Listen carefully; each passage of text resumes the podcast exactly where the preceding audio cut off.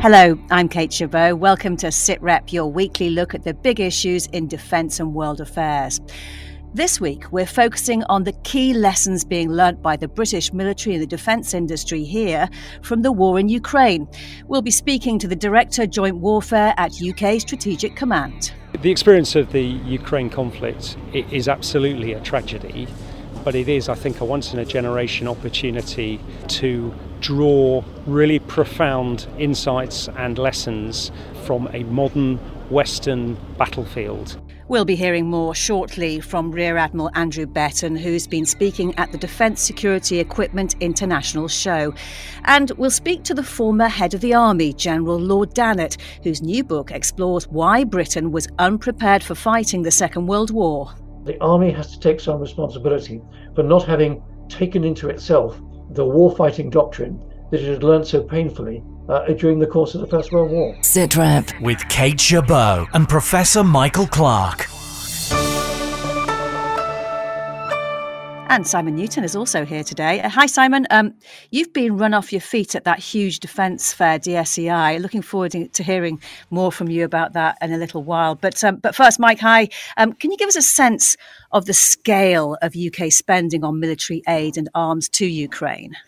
It's fairly precise in numbers terms. It's 4.6 billion is committed, goes to about 5 billion when you add in some of the extras.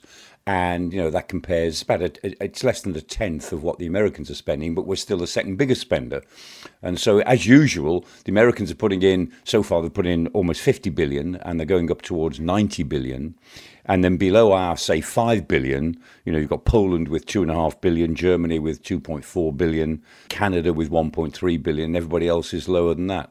So, as usual, you know, we're the second biggest, but there's a big gap between us and the United States, of course. And Simon, you've been talking to both military and industry voices at the Arms and Equipment Trade Fair, DSEI, haven't you? Yeah, I have. It was a huge fair this year, biggest in the 24-year history of DSEI. Lots of innovations you'd expect on show, and obviously driven to a large part by what we're seeing in Ukraine. Many more UAVs I noticed on show, many more loitering munitions than I remember even back in 2021. And I mean, to flesh out what Mike was talking about, in terms of the numbers, I mean, there's a report saying $25 billion will be spent just on armoured vehicles alone in the next 10 years or so. And the loitering munitions market, that's going to grow by 525% in just the years since 2020. Spending going to reach about £600 million a year on those. And if you remember, Ben Wallace was talking about Ukraine being a battle lab. And, you know, sadly, that is really what it's become. And you can see the sort of weapons and munitions that are coming down the track. Ukraine is obviously a very artillery-driven conflict, and BAE Systems, I spoke to them quite a lot actually, and they're unveiling a new 155mm artillery shell, and I managed to grab a word with Steve Cardew, who's the director, the firm's business development and strategy director. It was a very noisy stand, so apologies for that, but I asked him about how they're responding to the demand in Ukraine and the demand that it's creating. I think, you know, in the aftermath of the conflict, you know, we obviously have a long-term ammunition relationship with the UK MOD, and very, very quickly we mobilised. We had a whole series of joint meetings and workshops around what is the UK requirement, what's the UK response needed. You know, our role was to offer innovation in terms of how we could quickly scale production and you know, meet the demand that the UK MOD were placing on us. I mean, it is a significant uplift. I mean, we're designing our facility to be an eightfold increase over what we had previously. But I think, you know, you only have to look at the media to see the exact scale of what's being fired on a daily basis. I mean, what he's talking about, there's a new machining plant opening in the northeast to machine 155mm ordnance. There's a new factory in South Wales. And I asked Steve about that investment and also about a new 155mm round that they're developing, which is called the Next Generation Adaptive Ammunition, or NGA. Yeah, so I think we sort of recognise that, you know, ammunition manufacturing has been unchanged for probably the best part of 100 years, and actually the conflict in Ukraine forces us to rethink about how we approach that. The reality is there are a whole bunch of new technologies that we could be employing to manufacture ammunition, which are common with other sectors. So if we can harness that, what it allows us to do is to use a broader range of facilities for production and therefore scale ammunition much more quickly than we're able to do today. And BAE actually are also, you may have read, opening an entity, an office in Ukraine as well. They're looking to help Kyiv produce some light artillery guns in the future.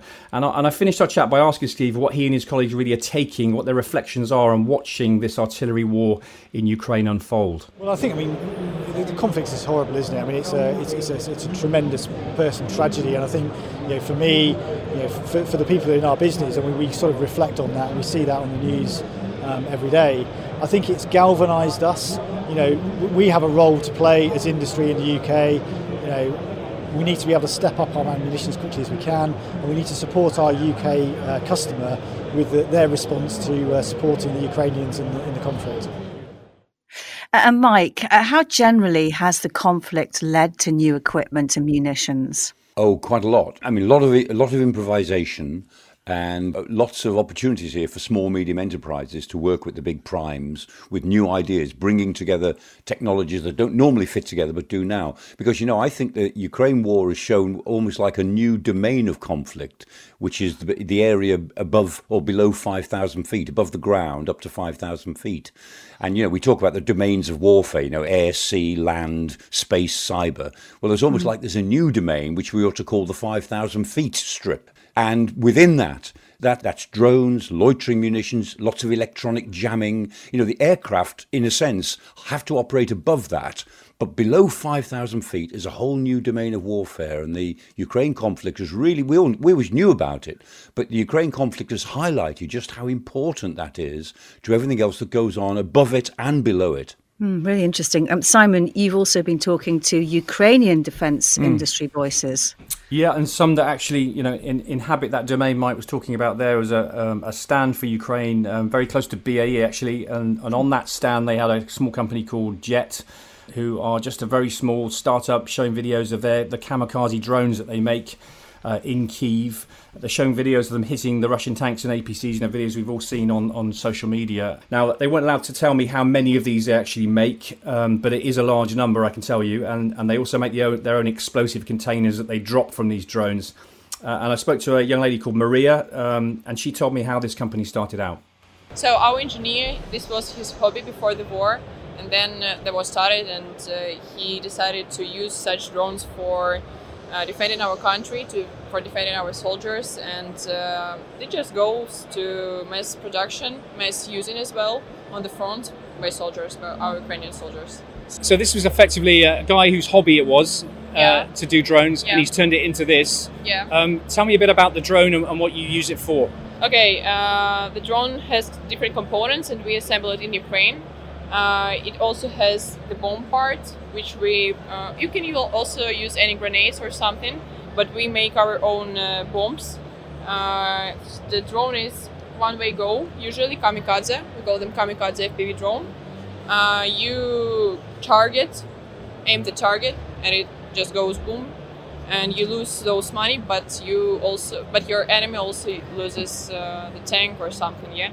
And that has a range of 16 kilometers, you were saying? Yeah, the range is 16 kilometers at least. For the kamikaze drone, 16 kilometers. Yeah, for the kamikaze drones. If you want to reuse it, the range will be less because you have to come back by the drone. Yeah. Also, why I like kamikaze, because you just send it to the target and you can pack your things and go. When you have to reuse the drone, you have to get it back, to put it in the bag, and it takes a lot of time and a lot of people. Yeah.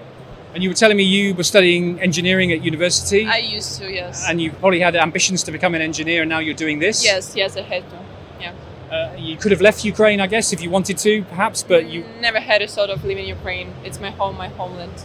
Never betrayed, yeah. And you've lost friends of yours? You were saying you deal with the military quite a lot. Yeah. In the military sphere, you have many friends, many relatives out there, and you think of them every day, every hour, every second. And sometimes we get information about their deaths or something, injuries, and it's really hard. So that's why we work on such products. We have to. Yeah. So Simon, a sense there of some of the manufacturing the Ukrainians have been doing themselves. You also spoke to some Australian manufacturers. Yes, I spoke to a company called Cypak, who are another kind of well-known now company. They're making these cardboard drones that you might have seen used in Ukraine. These can fly about 100 kilometres or so. These are aircraft drones, like almost like a model aircraft, really. They cost about £2,500 each. You can put a shoebox-sized payload inside them, and they're literally held together with elastic bands. It's quite incredible. And these were the drones that Ukrainians used to hit Kursk airfield back at the end of last month. That's actually inside Russia, managing to damage a MiG-29 and four Su-30 fighters, and also an air defense system. These are really cheap, pretty stealthy aircraft because they're made of cardboard. And in the case of Kursk, the interesting thing there is they didn't have to obliterate those jets, their fourth-gen jets. Those really, they just did enough to blow a hole effectively in those aircraft and put them out of action. Mike, how much of an impact generally have drones been having in the battle overall? Quite a big one, both for surveillance and destruction. As Simon said, one of the interesting things is you don't have to carry a big payload to do some military damage. You can put things out of action. And, you know, these Cypak drones are very interesting in a negative way as well. The West supplies kit to Ukraine on the strict understanding that it does not use it to attack Russia directly. These little cardboard drones have attacked Kursk airfield inside Russia. Who supplies them? Australia.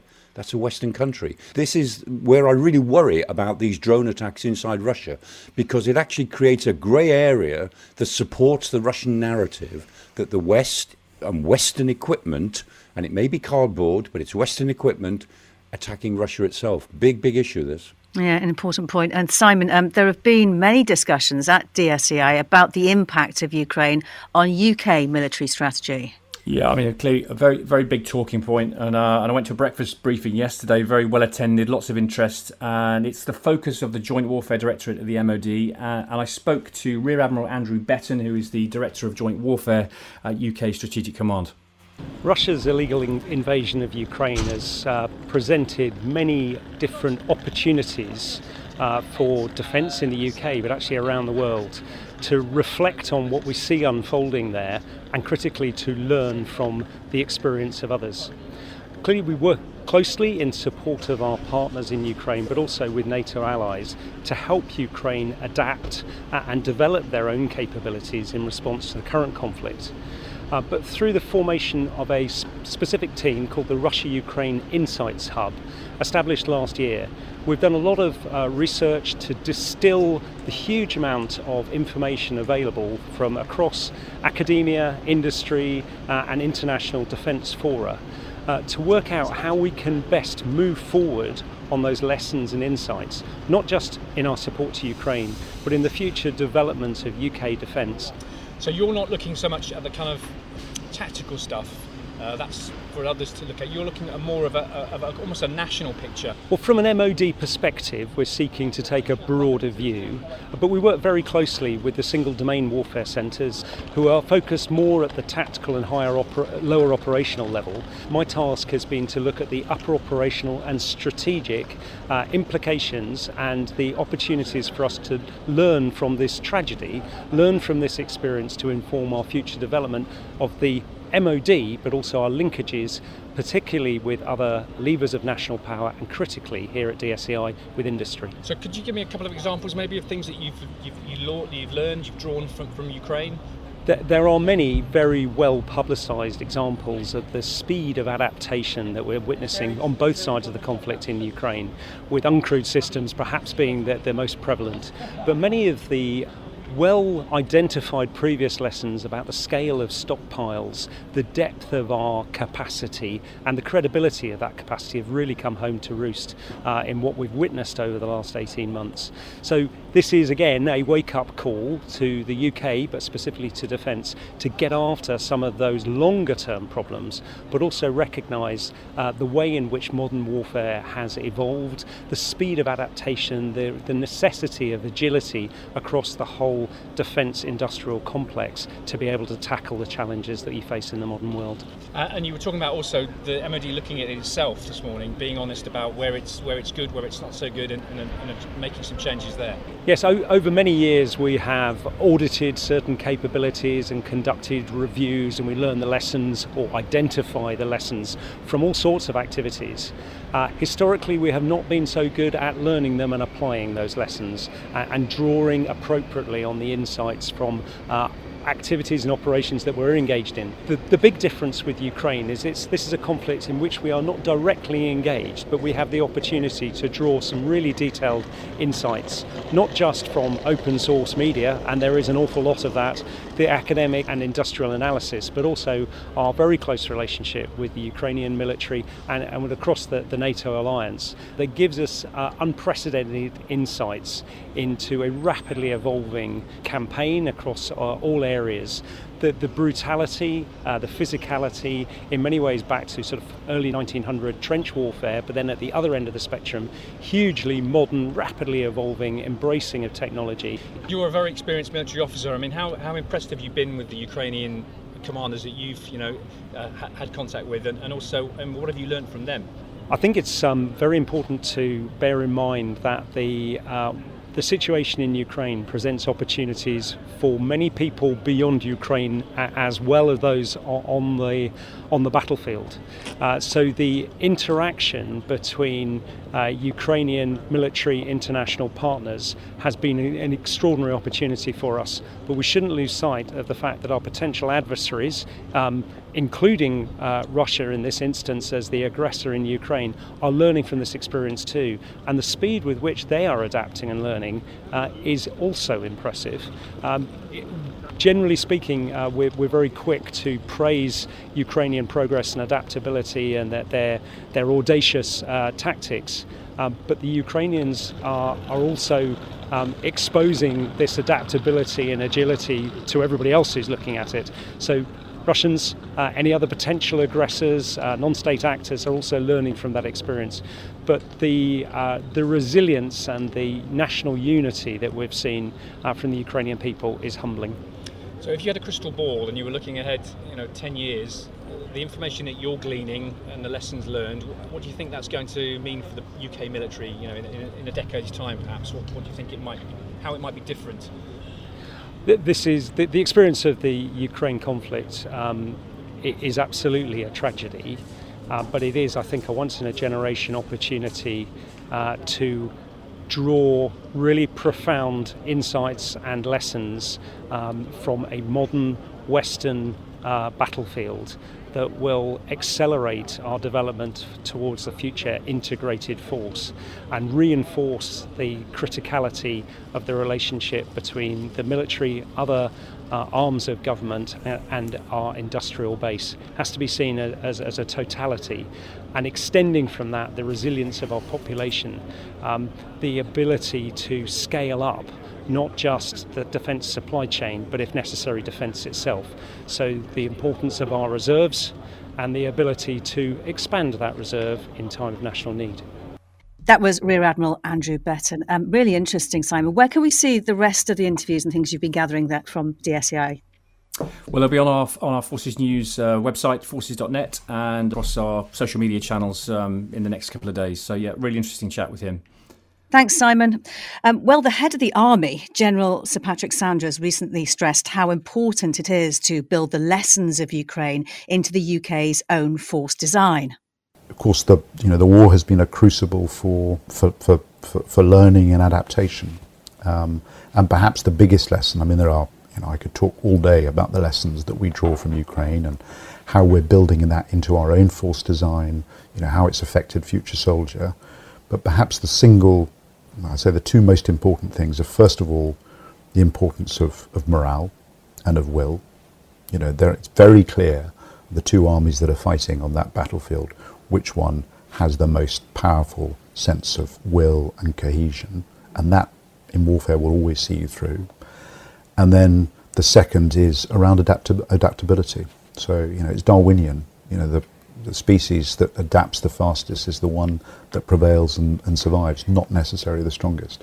And how significant within that discussion is, the emergence truly of drone warfare and the amount of drones that are involved in this conflict?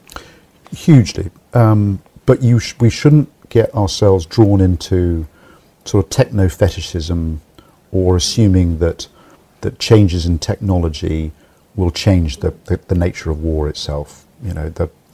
So the battles with the drones are critically important, and you know, we've invested $10.5 million just this year in making sure that when our troops train in places like Salisbury Plain, they've got swarms of drones over them so that they can adapt and also learn how to exploit them themselves. But equally, you know, the numbers of casualties, the rates of advance, the number of armoured vehicles and tanks that are lost to drones actually hasn't changed significantly in this conflict compared to previous conflicts as well. So you won't win if you don't constantly adapt and you don't exploit these new techniques and procedures. That's why the adaptation matters so much. But the advantage is always quite slight because the enemy then responds. So it's a constant process of adaptation. And you can hear the full interview with General Sanders talking to Sian Kreschek on our radio app or wherever you get your Sitrep podcast. Mike, just going back to that interview that Simon did with the Director of Joint Warfare at UK Strategic Command, just how crucial is that work that's being done by Rear Admiral Andrew Betton and his team?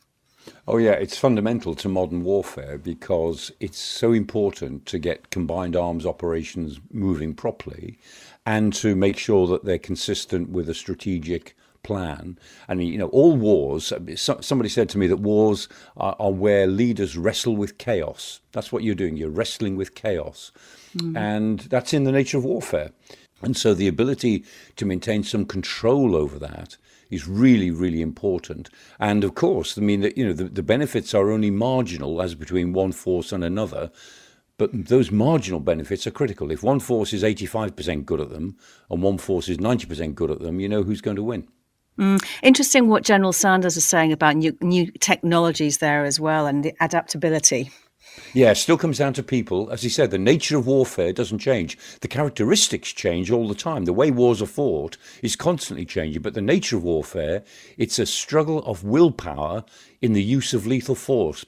And you win that battle of willpower both by the morale of your forces, their sort of psychological moral force, but also their adaptability. And you can have the best technology in the world. You still have to have the people who can operate it with imagination and adaptability. And I think, as he says, you know, that hasn't changed since the days of Alexander the Great. News, discussions and analysis. This is Sitrep. Well, the message that armed forces should have learnt the lessons of previous wars in Europe is at the heart of a new book. It's by former head of the Army, General Lord Dannatt, along with Robert Lyman, and is called Victory to Defeat, the British Army 1918 to 1940. The book's just out, and I caught up earlier with Richard Dannatt.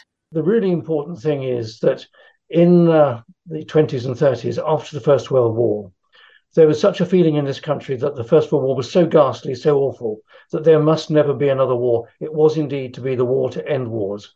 And in fact, that was then articulated in government policy, that there would be no planning for a major war for 10 years. And that rolled forward year on year. And of course, with that policy in place, it was possible for the Chancellor of the Exchequer of the day to really put very little money into our defence budget. Well, that was fine, probably through the 20s and early 30s, despite the difficult economic situation of the Wall Street crash and the Great Depression and the general strike. But still, we were spending nothing much on defence. But then in 1933, Hitler came to power and gradually wanted to show that he wanted to expand German influence. He wanted to embrace into a greater Germany all the German-speaking peoples, which is why he then occupied the Rhineland in 1936, threatened to take over and then did take over chunks of Czechoslovakia. And eventually our government confronted him in the Munich Agreement and tried to appease him in 1938. Appeasement failed. And only then did the British government decide that they had to rapidly start to rearm. Well, we began to put some more money into the Air Force. Fortunately, just enough money to procure enough fighters to eventually win the Battle of Britain later in 1940. But very little money went into our army, with the result that when the Germans attacked in May, June 1940, with a very modernized army based around what we call popularly Blitzkrieg, an armored force spearheading their attack, the French army and the British Expeditionary Force were no match for them. And very sadly, we were defeated in France. Fortunately, the army was not annihilated, because Lord Gaunt, the Commander-in-Chief, made the very sensible decision to evacuate via Dunkirk and save the army. But the big point really is that came about because we were too slow to heed the growing threat in Europe. Big question today is there is a huge threat in Europe, not just a threat. We've already seen Putin conducting an ugly war in Ukraine. The question today is, are we rearming? Are we putting more money into our defence budget? No, we're not. So are we doomed to have to learn the lesson of history again? And to drill down a little bit more into the detail that you outline in the book, Great Britain had put its largest army ever into the field during the First World War. And you write that between August and November in 1918, it found the formula for operational and tactical success on the battlefield. Can you describe a bit more about that? Absolutely. And this is absolutely key to the book. The popular image of the First World War is of lions led by donkeys, generals who didn't know what they were doing, and long lines of British troops getting up out of their trenches and advancing shoulder to shoulder, slowly across no man's land, into the teeth of German guns and being killed in large numbers. And of course, on the 1st of July 1916, on the first day of the Battle of the Somme, that was pretty much what happened. But that was because it was a brand new army, hastily recruited, and the level of training was such that they couldn't really expect large numbers of troops to act in any other way. But lessons began to be learnt very quickly, and tactics changed and the approach to warfare changed, so that by the 100 Days campaign of August to November 1918, the British Army had become much more sophisticated, had integrated infantry with armour, with artillery, much better communications, integrated the air component to be able to spot from the air, and also the beginnings of what we now call mission command. Rather than just soldiers advancing in serried ranks, units were given objectives. The commanding officers were given some latitude as to how to go about it. And we had the early beginnings of what we now call a manoeuvrist approach to warfare. And that was very successful. The tragedy is, going back to the earlier point, is that there was such a determination that this would be the war to end wars. Our huge army was demobilized very quickly. There was a 10-year rule in place. But critically also, the army failed to capitalize on taking into its inner core, into its DNA, the lessons that it painfully learnt and demonstrated so successfully in the 100 Days campaign of 1918. In the late 20s, early 30s, there was some mild experimentation with the tank force, but it came to nothing.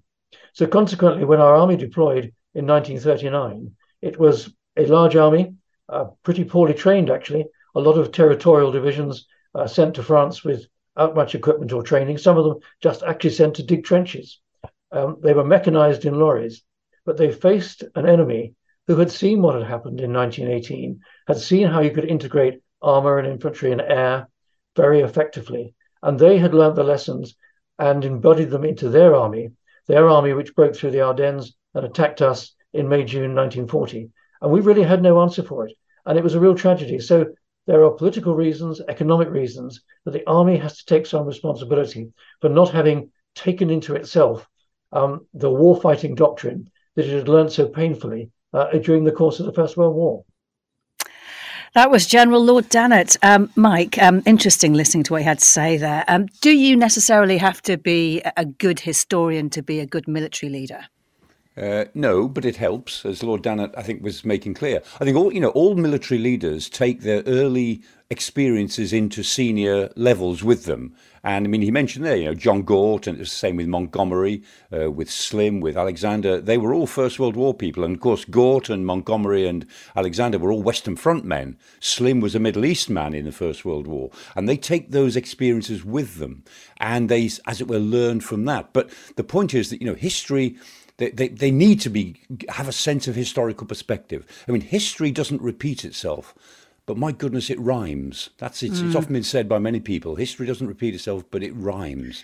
And in military affairs, those rhymes are quite loud and persistent. And you've got to actually understand those rhymes, but put them into perspective. And that's really what the military commander has always had to try to do. Mike, great to speak to you today. Thank you so much for your time, and my thanks to all of our guests. That's all for now. We'll be back with another Sitrep next Thursday. If you want to listen online, you can do so now by finding us on Forces News YouTube channel, where we are, as well as our home at bfbs.com/Sitrep, or wherever you download your podcasts. For now, though, from me, Kate Chabot, thanks for listening. Bye-bye.